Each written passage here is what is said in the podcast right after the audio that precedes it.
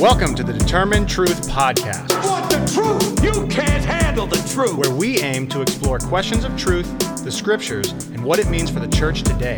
Here are your hosts, Rob Dalrymple and Vinny Angelo. Hey, everybody, welcome into the Determined Truth podcast. We have a uh, another special set of classes actually that you get to listen to. So it deviates a little bit from our normal podcast uh, format. But Rob, explain what we have uh, going on for the next few weeks. Yeah, we're uh, leading a study on Zoom in October, November of 2021. So if you're listening to this live, let me know and you can uh, join in. We're talking about what is the kingdom of God? Perhaps no more significant question than maybe secondary to what is the gospel that Jesus is Lord. But if he's Lord, it means he's the king. And what's he the king of? The- And I think if we understand what the kingdom of God is, it'll really help us in so many different aspects of the Christian life, what it means to be a follower of Jesus, as well as answering all kinds of different issues. And so we're really going to begin to explore those questions. Hey, Rob, could we say that the kingdom of God is the central message, especially of the Gospels? Yeah, I think I think no, the kingdom of God is the central message of the Bible. Okay. From, from Genesis one, he, he- God made Adam and Eve to be His image bearers. He made them to be their king, to be the king. The whole idea is about restoring that kingdom because Adam and Eve were kicked out. So yeah, so it's certainly the whole message of the Gospels. It's the number one topic of Jesus in the Gospels, especially Matthew, Mark, and Luke.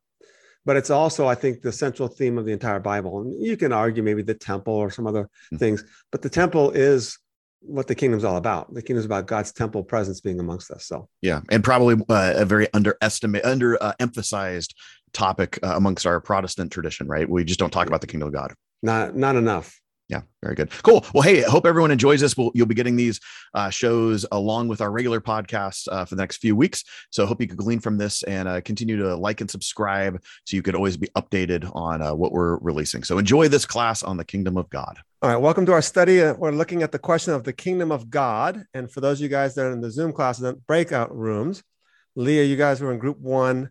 What what did you come up with? The question is, what's the Bible about? Well, every one of us had a different answer. So I, Good. think I good. should have taken some notes. Now I have to remember everything. okay, so Uh, anybody in her group that wants to speak up and add something to it, go ahead. So, Yeah. Well, I liked what I liked what Bill had to Bill had to say with it too. But we talked about being um, a redemption story. We talked about it like a biology of Jesus. We a talked biography. that too. Yeah. yeah. Whatever. Yeah. So that would that would be me. All right, Andrew and Paula. Okay, Andrew. So what did you guys come I up with? took, What- I took notes. So Yeah, very good. Yeah, much better student. Leah was in my classes back in high school, and she didn't take notes back then either. so it's a blueprint on how we should live our lives. It's the word of God, God's love for his creation and his and, and redemption of his people, history of God's creation, a love story, and that's what we had. Excellent. Okay, very good. Who- Who's the spokesperson for the last group? That's the easiest way to do it. Carol. Carol. I know, but I didn't want to be the coach spokesperson. That's all right, Carol. We were looking back to what we've already talked about the kingdom of God and the gospel and kind of the whole story. So everybody had a little bit to add Good. along those same lines. Helen made a good point about the, the Bible's about uh, Jesus. Okay, very good. Yeah, right. Mm. So, exactly. If you've been in my classes at all, so you should know answer number one, Jesus, right? You're almost never going to go wrong with that. If a pastor says you're wrong there, they probably need to go back to seminary and figure out. Right.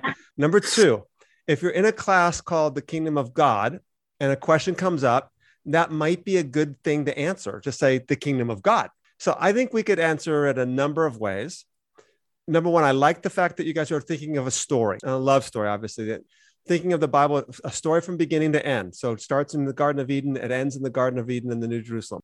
So that, that you see the story, and it's a story about redemption. I'm going to suggest that it's about the kingdom of God, but I think you can also uh, point out that you can maybe make like the temple is like a major theme, because what we're going to discuss as we go over the next several weeks is that the kingdom of God is about God dwelling among his people. And that, that's what the kingdom of God is, that it's where God dwells. And that's his kingdom. And the goal actually is for humanity to dwell in his presence, all- actually all creation to, to dwell in his presence. So you can make the temple, because that's where God dwells, the temple, and uh, we are the temple of God. And so you can make the temple a big theme, but I think a larger theme, the theme of the kingdom of God. So now let's before we go any further, let's go. Let's open to Genesis. This isn't in your notes, so I'm. I'm going to look at Genesis three for a second. And I think you may know the story. And if you don't, the story, of course, in Genesis 3 is that Adam and Eve uh, disobey God's command. Uh, they listen to the serpent. They listen to the serpent, and then God gives a curse in Genesis 3. First curse the serpent in verses 14 and 15. Then he curses the woman in verse 16, and then he curses Adam in verse 17. So looking at verse 15, which is the middle of the curse, somebody want to read Genesis 3, verse 15. I'm out of the NRSV. I will put enmity between you and the woman, and between your offspring and hers. He will strike your head, and you will strike his heel. So you may not be aware, but this actually is considered to be the first prophetic statement in the Bible. It's called the proto-evangelium, the before the gospel, or the first gospel, or the gospel before the gospel. And the gospel before the gospel is that between your seed, the serpent seed, and the seed of the woman, there's going to be this enmity, this strife between the two. And he, he will bruise you on the head, and you shall bruise him on the heel. Turn to First Samuel, which is right before Second Samuel. First Samuel 17. It's a famous story that you've probably read before. You know the story at least before. It's a story of it's a story of David and Goliath. And I want you to notice, and I actually just found this out today. I'm like, this, I'm going to share this tonight. This is like really cool. I had never noticed this before. So Goliath is described in verse four. A champion came out of the armies of the Philistines named Goliath from Gath. He was six cubits in a span, and he had a, a bronze helmet. Now, what notice the, how often the word bronze occurs? Verse five. He had a bronze helmet, and his clothes was, was mm-hmm. scale armor, which weighed five thousand shekels of bronze. He had a bronze greaves on his legs and a bronze javelin slung. Now, if you skip down to verse 38, it says Saul clothed David with his garments and put on a bronze helmet on his head. Did you see that? So there's the word bronze yeah. uh, four times, I think it was, in describing Goliath's armor. Mm. But Saul's armor also had bronze. But you might know the story. David doesn't fit in Saul's armor. He's like this scraggly little kid. So it's like, uh, I can't go out with these, for I've not tested them in verse 39. So David took them off. Now, here's something interesting. Most all Hebrew words are three letters long. What I mean three consonants. When Hebrew is written, it's not written with vowels, it's only written with consonants. And almost all Hebrew words are three letters long. And then you put different vowels to make different vowel sounds and to make different words. So, like the word road in English is RD, but it could be R O D E, I rode my bike, or R O A D, I, I rode my bike on the road. And you would just know from context which one, which word road to fit in there because it just says RD, or, because, you know, I rode my red bike. Oh, it's R E D. So the Hebrew letters for the word serpent are the same letters for the word bronze. Now, notice this also. It says in verse five, I'll read it again. He was clothed with scale armor. Goliath is being described as a serpent. And how does David oh. destroy Goliath? With a stone in his head. He, he chops his head off. That's right. He kills him and then he chops his head off. Is there a slaying of the dragon motif going on? And by the way, there's a there's a 666 motif in there also, but I won't, I'll just mention it now and we'll, we'll pick it up another day. Now, turn to Romans 16 for a second now. Just, I want you to see that this just runs through the whole Bible because it's obviously we could talk about Jesus and Satan and all that stuff, and we'll do that later. Romans 16. So Matthew, Mark, Luke, John, Acts, Romans. And this is the end of the book of Romans. I don't know if you've ever seen this before or not, but uh, somebody want to read Romans 16, verse 20? The God of peace will soon crush Satan under your feet. The grace of our Lord Jesus Christ be with you. Look at what Paul's saying. He's describing the church's defeat of Satan in the context of the seed and the serpent in Genesis 3. You will bruise him on the heel and he will crush your head. What I want you to see is this theme is running throughout the entirety of the Bible. It just continues, continues to go. There's another one now. Go back to Genesis for a second, Genesis 3 again. Genesis 3. Somebody want to read Genesis 3, verse 17. To Adam, he said, Because you listened to your wife and ate fruit from the tree about which I commanded you, you must not eat from it. Cursed is the ground because of you. Through painful toil, you will eat food from it all the days of your life. The question is who is going to redeem them from the curse? The curses of the ground. And in toil, you shall eat of it all the days of your life. And your thorns and thistles will grow for you, and you'll, you'll eat the plants. But by the sweat of your face, you shall eat bread. Verse 19 until you return to the ground. I know it's work's going to be difficult from you for, for you because mm. the ground's going to be cursed. Who's going to redeem humanity, you can say, from that curse of the ground?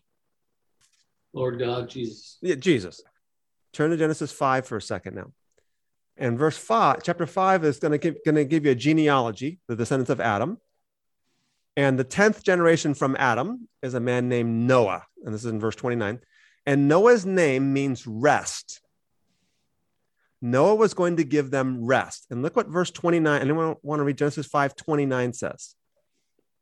Now he called his name Noah, saying, This one will give us rest from our work and from the toil of the hands arising from the ground which the Lord has cursed.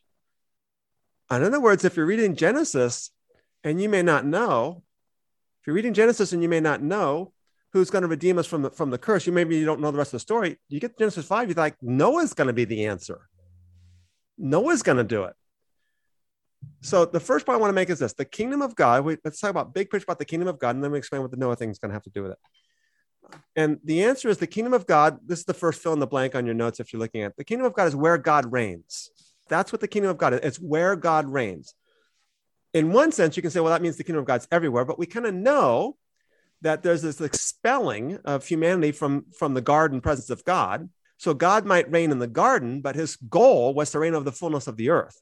Humanity was created to fill the earth, be fruitful and multiply, and fill the earth. And humanity was going to be his image bearers, and that's going to be really huge for as we go on, as we move on. And what they were going to do is they were going to reflect God to the creation. In other words, humanity was supposed to be the king. Adam and Eve were kings and queens. Let them rule over the fish of the sea and the birds of the air. Adam and Eve were supposed to rule. They were supposed to be kings in God's stead, representing God, the true king, to the all of creation. They're expelled. If the kingdom of God is where God reigns, well, the earth, uh, you know, the creation now is cursed. And you say, well, God's not reigning there, but he's going to reign again. So, in other words, the theme in the Bible, and again, you can argue that there's a number of different themes, but I think this one large encompassing theme is the theme of the kingdom of God, that God's going to bring his kingdom back again to the creation, restoring his presence to the creation, or you can say restoring the creation to his presence. How is that going to happen? Well, if Adam and Eve were supposed to be the kings, we all know the answer because we've got this New Testament thing, right? Uh, okay, it's Jesus, he's the king. But if you read the Old Testament, there are many kings who are supposed to come along and fulfill the job, and they just simply don't until Jesus becomes the ultimate king.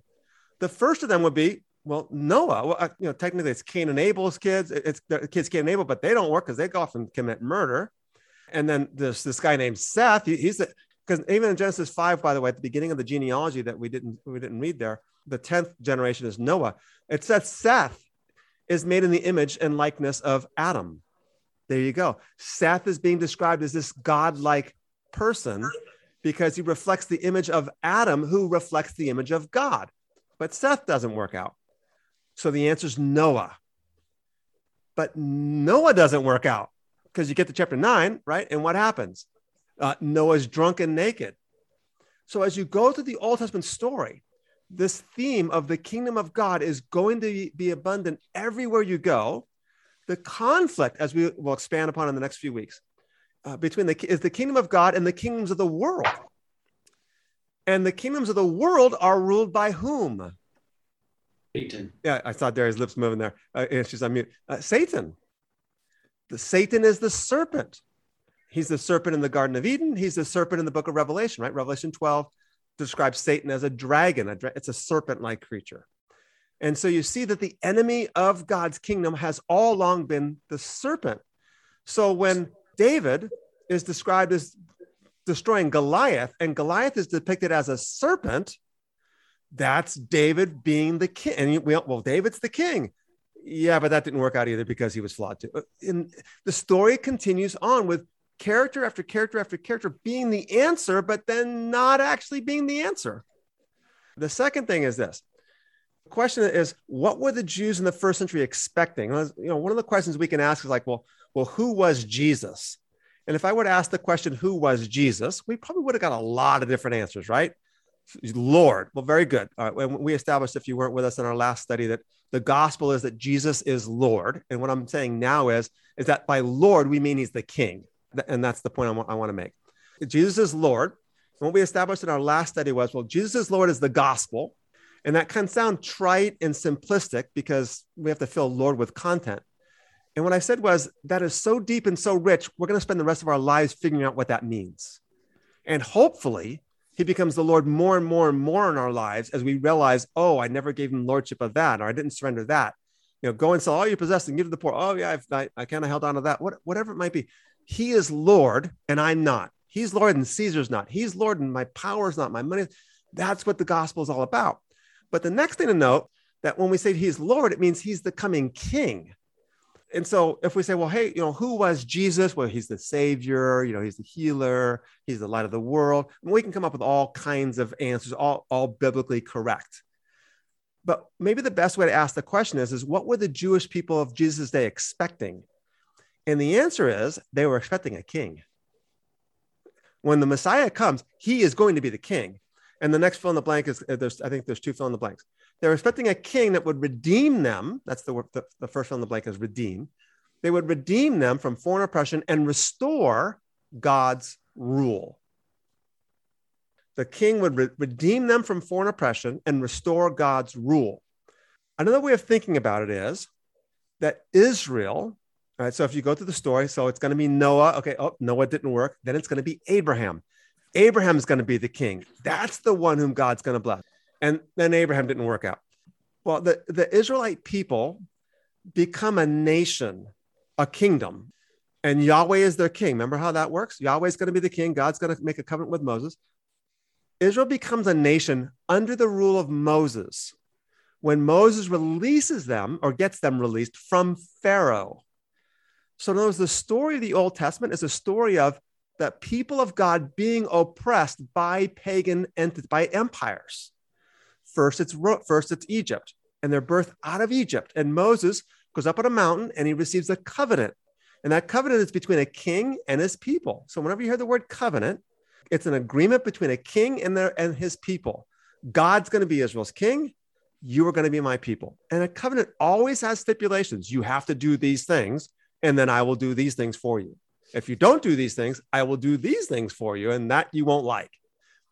And of course, we know the story and that they don't obey. And so God says, okay, I'm going to I'm going to do these things for you then, and you're not going to like it. And what the, these things are is they're going to fall under foreign oppression again. The Assyrians, then the Babylonians, then the Persians and the Medes, and the Medes and then the Persians, and then the Greeks, and then the Romans. By the time we get to the New Testament, it's been 1500, 2000 years of foreign oppression under the hands of foreign empires. And Rome is that empire of which they are oppressed. So that's going to be a, a really big point. And, and I want to stress this more and more as we proceed further, because what we do, let me kind of touch on this, and that is we commonly think that Jesus, his conflict was with religious leaders in Jerusalem, and that eh, they were uh, conflicts over religious questions. In other words, we make Jesus coming in a religious guy, saying religious things, and being our savior and we take from that and omit he's coming to be the king. And the conflicts he was having were political conflicts. Because the reality is, as soon as he says, I'm the king, that's as political as you're ever going to get. And right, and we could skip to the end. He's crucified for being what? The king. There's no question the gospels are clearly describing the crucifixion as he's he is actually the they're mocking him as the king, but the gospel writers are like, but he actually is the king. That's the irony of the gospel. They dress them in purple. Uh, you know, who, prophesy who hit you. you know, if you're the and then the sign above his head, Jesus of Nazareth, King of the Jews. He was crucified for treason. So the thing to understand actually is the religious leaders. And remember, of course, you might be aware you can't separate religion and politics and society and economic. That doesn't work in the ancient world. It kind of works in our culture, but it doesn't even work in many other parts of the world even today. What happened with the religious leaders was the religious leaders in Jerusalem at the time of Jesus were working for Rome. That's why there was the conflict. it wasn't just a religious conflict, it was a political conflict. Anthony, go ahead. I'm just curious, and I don't know how this speaks into it, or if maybe I'm um, okay. I'm being hyper spiritual, so I don't I don't really want to go there. That's not my bent. But when he's at the temple and he's chastising him with "Woe to you for this and woe to you for that," he calls them a brood of vipers. Isn't that pretty ah. much a, a, direct allusion to what you're talking about yes. in terms of a kingdom battle? Yeah. Yeah. Yeah. Exactly. Right. Everybody catch that? A brood of vipers means this, the children, the offspring of serpents. And yeah. remember, in our last study, for those of you who were with us, I had to go into Satan's house and bind him right. in order to loose the rest of you. It's this, it's a battle between the, de- the devil. And that's going to be huge for, yes, um, Helen. So there's a couple of things with regards to comments, and there's then there's also the phrase "be as sharp as a serpent and as gentle as the dove," which I kind of find interesting. If a serpent, yeah. you know, there's so I'm curious about that. And then the other thought that I had was the fact that the Jews at the time they didn't um, accept Jesus as the Messiah, right? So how come? I mean, I mean, maybe there are other books that were written about you know potential kings that are going to be the one. I'm just curious how it all all the writing stopped if they didn't believe that Jesus was the one, because it finishes with him, right? There was no more. Right. I'm not exactly sure I got your other question. First thing I'd say is we would never say all the Jews didn't believe because obviously some of them did. Well, the disciples, yeah, exactly, yeah, yeah. I just want to make sure we're clear on that. Um, yeah. and, and I knew that you that you were also. I just want to make sure we have it out. The next thing would be we have so the writings of what we call the Hebrew Bible or what we call the Old Testament or what they call the Tanakh, same thing, come to a climax basically in the in the Jewish world uh, during the reign of Ezra. Now we think actually that they weren't what we have actually was edited even after the time of Ezra, but Ezra's about 400 BC. Mm-hmm. And the point being is you're not going to get any more books added to this collection after the time of Ezra. However, they did have other collections. That's what the Apocrypha is. So if you're familiar with the Catholic Bible, they have 11 of the 14 books of the Apocrypha are in the Catholic Bible. So they also have other books called the pseudepigrapha, which are pseudo means false and epigrapha meaning writings. They, they were what they were was they said, well, we want you to accept this this book as legit, but we can't because it's date, right? In other like, you can't have any books added to the what we call the canon of the, or the Hebrew Bible or the Old Testament you can't have any books added to this after the time of Ezra. So um, this is the book of Enoch. E- Enoch wrote this book. And so we know Enoch didn't write that. He died in the flood. I mean, this is the Enoch in the book of Genesis, Enoch. Uh, there's a book called the Testament of Levi, the Testament of Abraham. You have all these books named after these great patriarchs because that's the way to get these books credibility. And those books even continued in, into the time of the first century. Uh, and then after that, you have the era of the rabbis and the rabbinical writings but if you're familiar with Judaism, you have the Mishnah and the Talmud that kind of codify all those writings. Kind of, okay, what do these writings mean?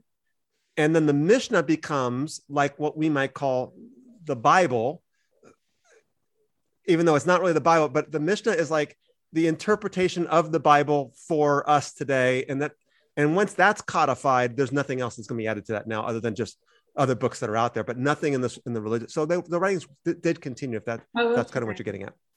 So maybe I didn't understand your question better than I thought. So okay, so let's go to Ezekiel 37 here for a second. Hey Rob. Yep, please. So I, I have two two. I don't know. I don't know one's a thought and one's a question. I'm not sure which. Okay. But anyway, okay. it seems to me the essential issue here, or the essence of the issue, is man's nature, meaning his rebellious nature, and you could probably classify it in other ways but then, and that nature doesn't seem to change over millennia. Correct. And number two is I have to ask myself, what is the origin of that nature? Now, we're created by God. My first thought is since I was created by God, we were all created by God, that God actually put that nature inside of us. And so I'm going, uh, okay, I I mean, it's a repetitive process. So those are my two thoughts. Okay. I don't know really how to crystallize them, yep. nor do I know how, nor do I know what the answers are. But anyway. Okay. So we're going to cover a little bit of that of, of, the quandary that you're talking about. I'll mention it now, but we're going to cover it in the, in the next few weeks. But by the way, we could talk about the kingdom of God for about five years. If this is what the yes. Bible is about, guess what? We're going to be doing this for like five years. So to do this in five weeks means we're like really big picture framework. But what Paul talks about is the conflict between the flesh and the spirit. Mm. And what he, he doesn't mean the spirit, like don't think of spiritual and physical. He means the life dominated by the flesh, i.e., before the spirit, and the life dominated by the spirit, the flesh after the spirit. We have, and we still have that conflict, don't we? I know we still struggle with uh, the spirit of God in me, encouraging me to do this, but then my fleshly nature wants me to do that. And that conflict can be described as the conflict between the kingdoms. Okay. So if we if we were to go back to, to, to Eden for a second, we'd say that when Adam and Eve chose to eat of the fruit of the knowledge of, of good and evil, what they were saying is, we're going to be the kings. To be the king, for God to be the king means you make the rules and we reflect your kingship. And we make you known by submitting to your rule, to your law, to your discern, to your determination of what right and wrong is. And when they ate of the fruit, the answer was, no, we're going to determine right and wrong for ourselves. And that's that great conflict. And of course, we can we can say, well, that's a conflict of power. It's a conflict of pleasure. It's a conflict of comfort, and all those things that we did on the parable of the sower thing. So you can see how all these things are factors in, and obviously we can kind of run down all these different streets and avenues in this study if we wanted to. Okay. Yeah, yeah, Thanks. excellent. Ezekiel 37. I'm going to go ahead and read it just to save time. If you were with us what, when we did Ezekiel, what we do that like back in May or June or whatever it was, uh, whatever it was. Here's the great promise in the book of Ezekiel. Ezekiel 37 verses 24 through 27. If you're listening online, or, or 34 through 28, I guess I'll say. Uh, my servant David will be king over them. He will have, and they will have one shepherd, and they'll walk in my ordinances and keep my statutes and observe them. They shall live on the land I gave to Jacob my servant, in which your fathers lived, and they will live on it. They and their sons and their sons' sons forever. And David, my servant, will be their prince. Notice the reference to king again, prince forever. And I'll make a covenant of peace with them. There'll be an everlasting covenant with them, and I'll make and I'll place them and multiply them. Notice the Genesis language, multiply. And will set my sanctuary. Notice the temple language, and set my sanctuary in their midst forever. My dwelling place, temple language, will also be with them, and I will be their God, and they'll be my people. And then the nations will know that I am the Lord who sanctifies Israel when my sanctuary is in their midst forever. So you see how that that's the, that's what the Israelites were expecting. The question is, what were the Jews expecting? And the answer is, well, they're expecting a David to come along, which is the king. But notice the the temple language that he's not going to just be the king, he's going to restore God's rule. And what's God's rule? It's where God's temple presence dwells amongst us. And so obviously that's going to springboard into a lot of different things in the New Testament, but we'll, we'll kind of leave it at that. So the next thing to realize then is you, you have to read the gospels going, well, well, I spiritualize this because Jesus is coming to be my savior, so I can be saved of my sins and I can go to heaven when I die. That's not what they were looking for. And that's partly true, but they were looking for a king who is going to redeem them from foreign oppression and establish his kingdom. You're like, well, well, Jesus didn't do that. And I says, yes, he exactly did that. That's exactly what the gospels are portraying. And so we need to read the gospels from the context of he's the coming king. And maybe that's why I chose the gospel of Luke. So here's what we'll do now. Let's go to the gospel of Luke for a few minutes, glossing over Luke chapters one and two and pointing out a couple key, couple key things. And again, uh, if you have questions, obviously feel free to, to interject. So the gospel Luke begins, and I put this down on your notes, and some of you might remember the answer from previous studies. The gospel Luke is framed with references to fulfill. That's the fill in the blank. The word is fill, is fulfill. The gospel of Luke is framed with references to fulfill. So Luke 1 1 says, Inasmuch as much as uh, many have taken up to, uh, to compile an account of the things, and my translation says accomplished, but many of your translations say fulfilled. It's, I'm going to give you an account of the things that were fulfilled among us. And then if you go to the end of the Gospel, Luke 24, and if somebody wants to read verses 45 to 47, Luke 24, 45 to 47. So chapter 1 1 begins with this is what was fulfilled amongst us. And then you go to the end of the Gospel, Luke, and here's what you get. Mm-hmm. Then he opened their minds to understand the scriptures, and he said to them, So it is written that the Christ would suffer and rise from the dead on the third day, and that repentance for the forgiveness of sins would be proclaimed in his name to all the nations, beginning from Jerusalem. So here you go. Thus it is written, this is fulfilling what has been written. And you can go earlier in the chapter in 24 and you know and see that this theme of fulfillment. So Luke frames this gospel with, hey, I'm telling you what was fulfilled. And then it's like, well, what what what was fulfilled then, Luke? You know, what are you getting at? So let's go back to chapters one and two now. And if you've ever read Genesis, uh, Luke 1 and 2, and you probably have if you've been at church in, in the month of December and done Advent, because if you're preaching on Advent for four weeks, you, you got to be in Luke 1 and 2, because that's really where it, you have Matthew 1 and 2, and you have Luke 1 and 2, and that's it. And so every year we get sermons out of those two chapters pretty much, right? Because it's always going to be those. Mark doesn't have the, the birth story, and John doesn't have the birth story. So you'll notice how, how often fulfillment is coming up in, in, chapters one and two. This was to fulfill this, this will fulfill this, to fulfill this, fulfill this. If you get a chance, read Luke one and two, especially, and even part of three, and note the references to, to fulfill. But the thing that, that's interesting is, is Luke begins his story with the story of John the Baptist. And John the Baptist's father, Zacharias, and his mother, Elizabeth. And Zacharias and Elizabeth, well, she was barren and she couldn't have any children which reminds you of a lot of Old Testament stories like Abraham. But as you continue on, you realize actually, Elizabeth's story is being, or the story of Zacharias and the birth of John the Baptist, is being described in terms of the story of Samuel in 1 Samuel 1 and 1 Samuel 2. Now, it's the best parallel for the Gospel of Luke, chapter 1, especially, is First Samuel.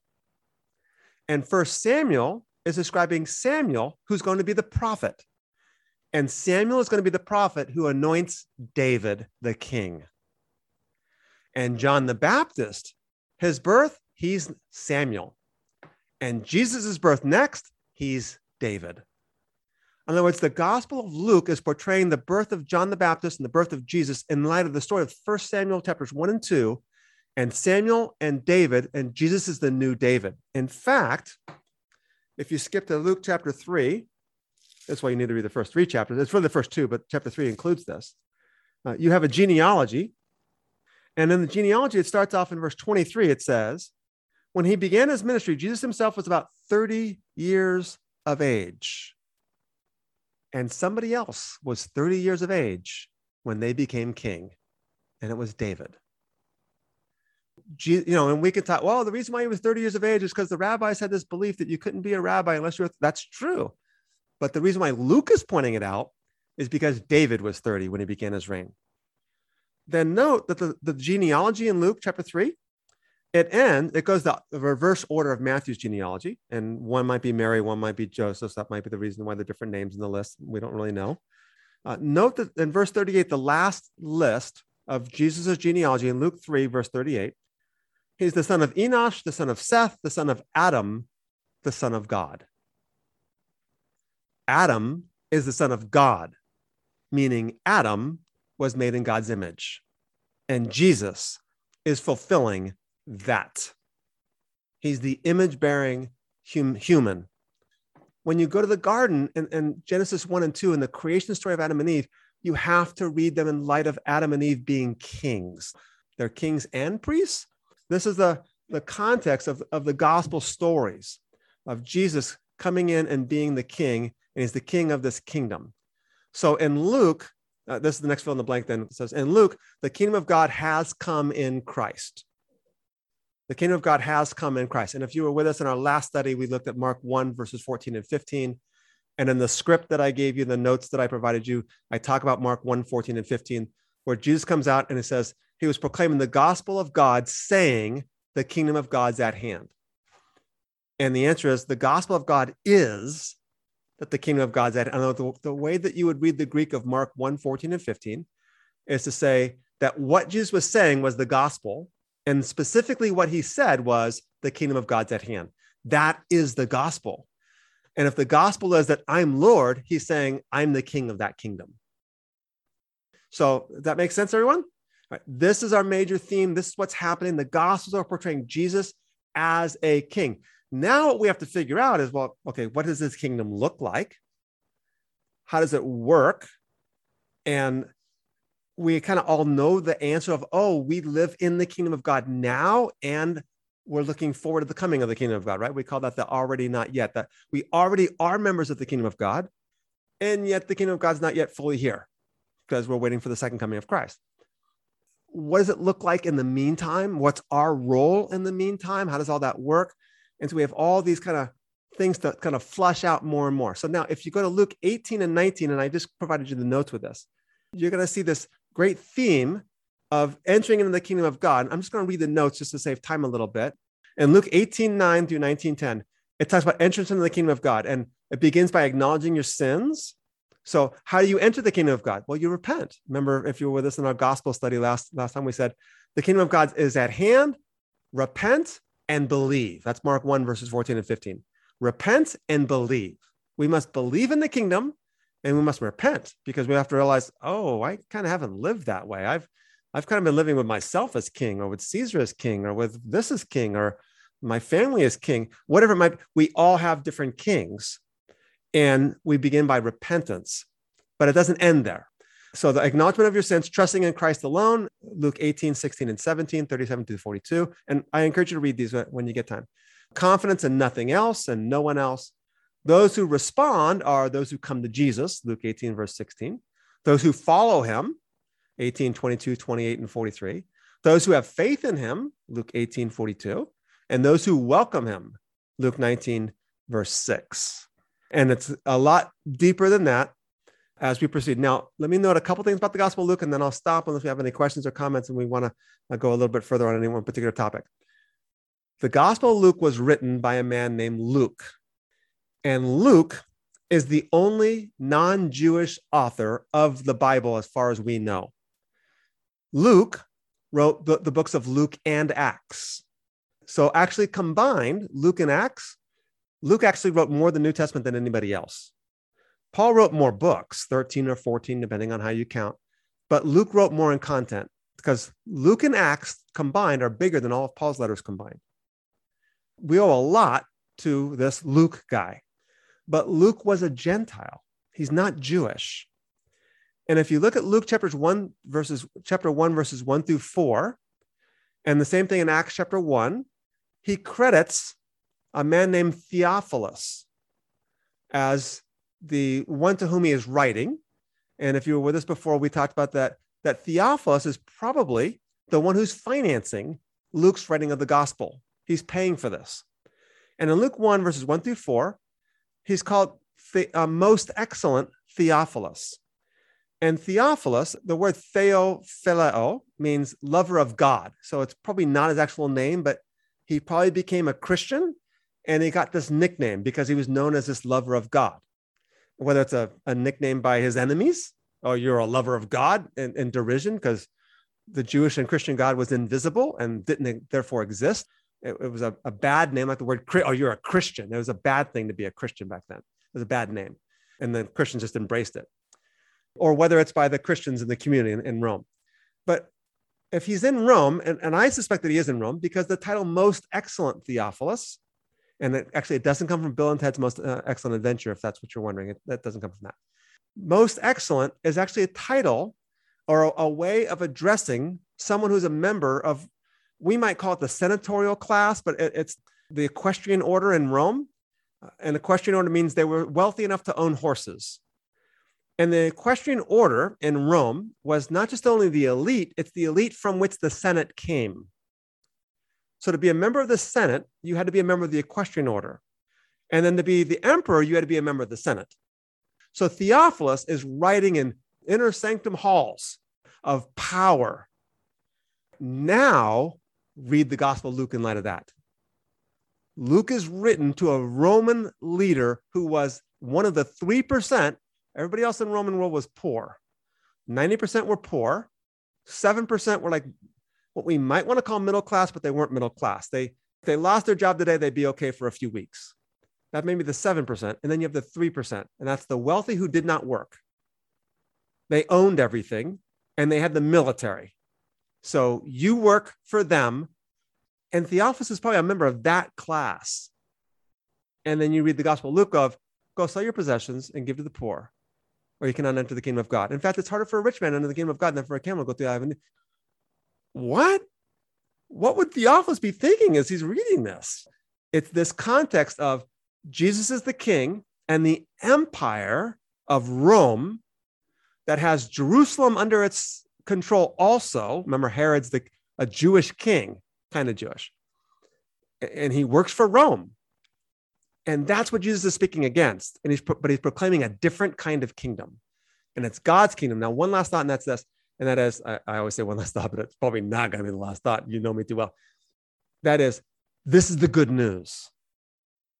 This is this is the gospel, and it's the good news. And if you don't realize how good the news it is, just read Revelation 21 and 22. Ah, there'll be no more death or mourning or crying. This is rejoicing. It it's going to be tough before now, before then, by the way. But this is the good news. And it's especially good news to the poor. Questions, comments, thoughts? Yeah, Leah. Um, I'm a little bit confused Okay. on um, Theophilus financing these writings, but why is he financing a writing that Luke is writing to him? Because someone has to pay Luke to do the job. But isn't he? So he's paying Luke to write a letter to himself? uh, to write a book for him. It's Okay. not a letter. It's it's it's it's a, a biography, which is not the right word, but we don't have any other word better. It's a gospel story of Jesus. So what had happened most likely, and we're not certain. I say most likely. What we suspect is that the gospel has made its way to Rome, and there's all kinds of stories circulating out there. In fact, Luke even says, "I've compiled an account so that you can know what actually is true." And what we understand is the fact that there were all kinds of stories out there, and there were snippets. Like the story here, a story there. Most of them were oral. Some of them might even have been written. And Theophilus is going, okay, which one's correct? How, how do I know what's right? Now, I think a lot of people could say, well, just show them the Gospel of Mark. But Luke is like, yeah, but I've been with Paul long enough that I know that Mark has got the answer, but I want to supplement that by by really putting this kingdom perspective on it. And Mark has a kingdom perspective. Remember, if you're with us in our last study, I said Mark's written to people who already know the story. And so Mark won't suffice for Theophilus because he doesn't already know that he doesn't know like what's what's true, what's not true. So he he kind of needs to finance. Okay, hey, look, how about if I pay you, and then you go do all the research and compile this up? Because it says I carefully investigated everything from the beginning from those who were eyewitnesses. Luke went and researched this. He didn't just write it. He researched this, and it probably took him a while to travel. I think for well, there's no question in, in a, a lot of scholars' mind, there's no question that he that he interviewed Mary. And Mary might have been in Ephesus with John. She might have been in Judea. We don't know where she was in Nazareth. But then the, he has to go visit Mary. He interviews her. This is going to take a long time to, to write and to review. And he has to pay his bills every day. He, he lives day by day for food. So, uh, so somebody has to finance. All right. Somebody else? Um, so maybe Theophilus is like just this. So wasn't Luke one of the in a? I mean, didn't he know Jesus at the No. time?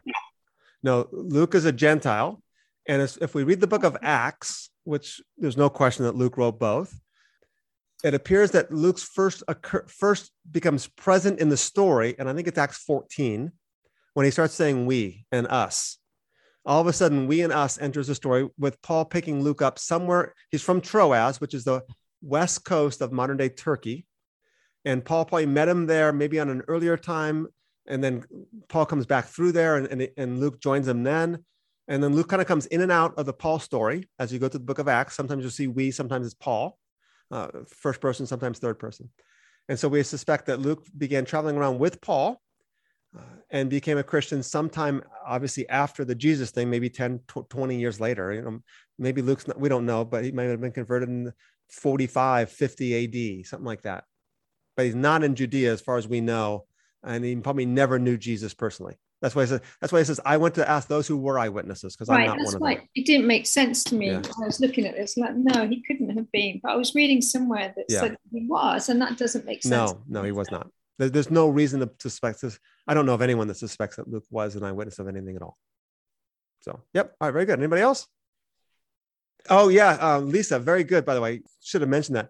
Uh, not only is Noah like not the savior of Adam and Eve, uh, uh, he's supposed to be the king, but what happened with Noah is he's ends up drunk and naked, and back to the Adam and Eve pre-state, but uh, obviously in a fallen way. Well, I was just going to say, uh, you know, Sisera was the enemy of Israel. Uh, Deborah had become the Oh. judge. Yep. And uh, okay.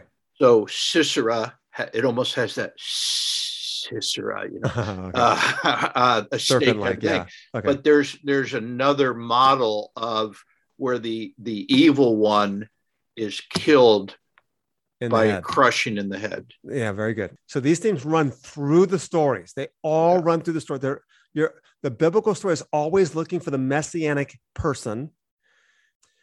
The key is going to be that Adam and Eve were actually supposed to be the kings.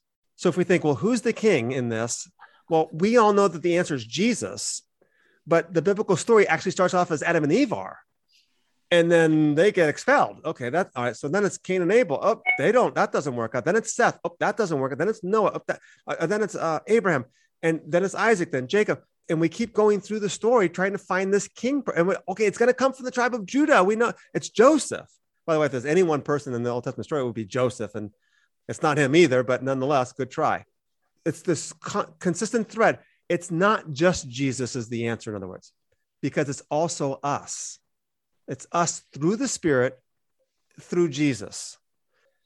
Just a quick question. So, right at the very beginning, it's Adam and Eve, but after that, it's only the guys. So, what happened to the the other side? Ah, because it's actually the seed of Eve. Uh, Yeah. All right. So, so two things to bear in mind. Number one, they become a patriarchal culture. So that's why you have this patriarchal domination of the story. But actually, it's supposed to be the seed of the woman who will crush your head. And women don't have seeds. So you can see already in the story, in other words, Eve was necessary because the king couldn't come with Adam alone. In the image of God, he made them male and female. And so they were both in God's image. They were both kings and queens. And that's why I would absolutely affirm we have to have some kind of understanding that if the kingdom of God's already begun, then male and female have to be equal because that's what the kingdom of God's all about. Right? It's not going to be just something future. We need to Im- impose that or begin to implement that. That's a better word. Implement that now. Thank you for listening to today's podcast. Please subscribe to and like our podcast. You can follow Rob's blog at determinetruth.com or purchase his books on amazon.com. See you next time.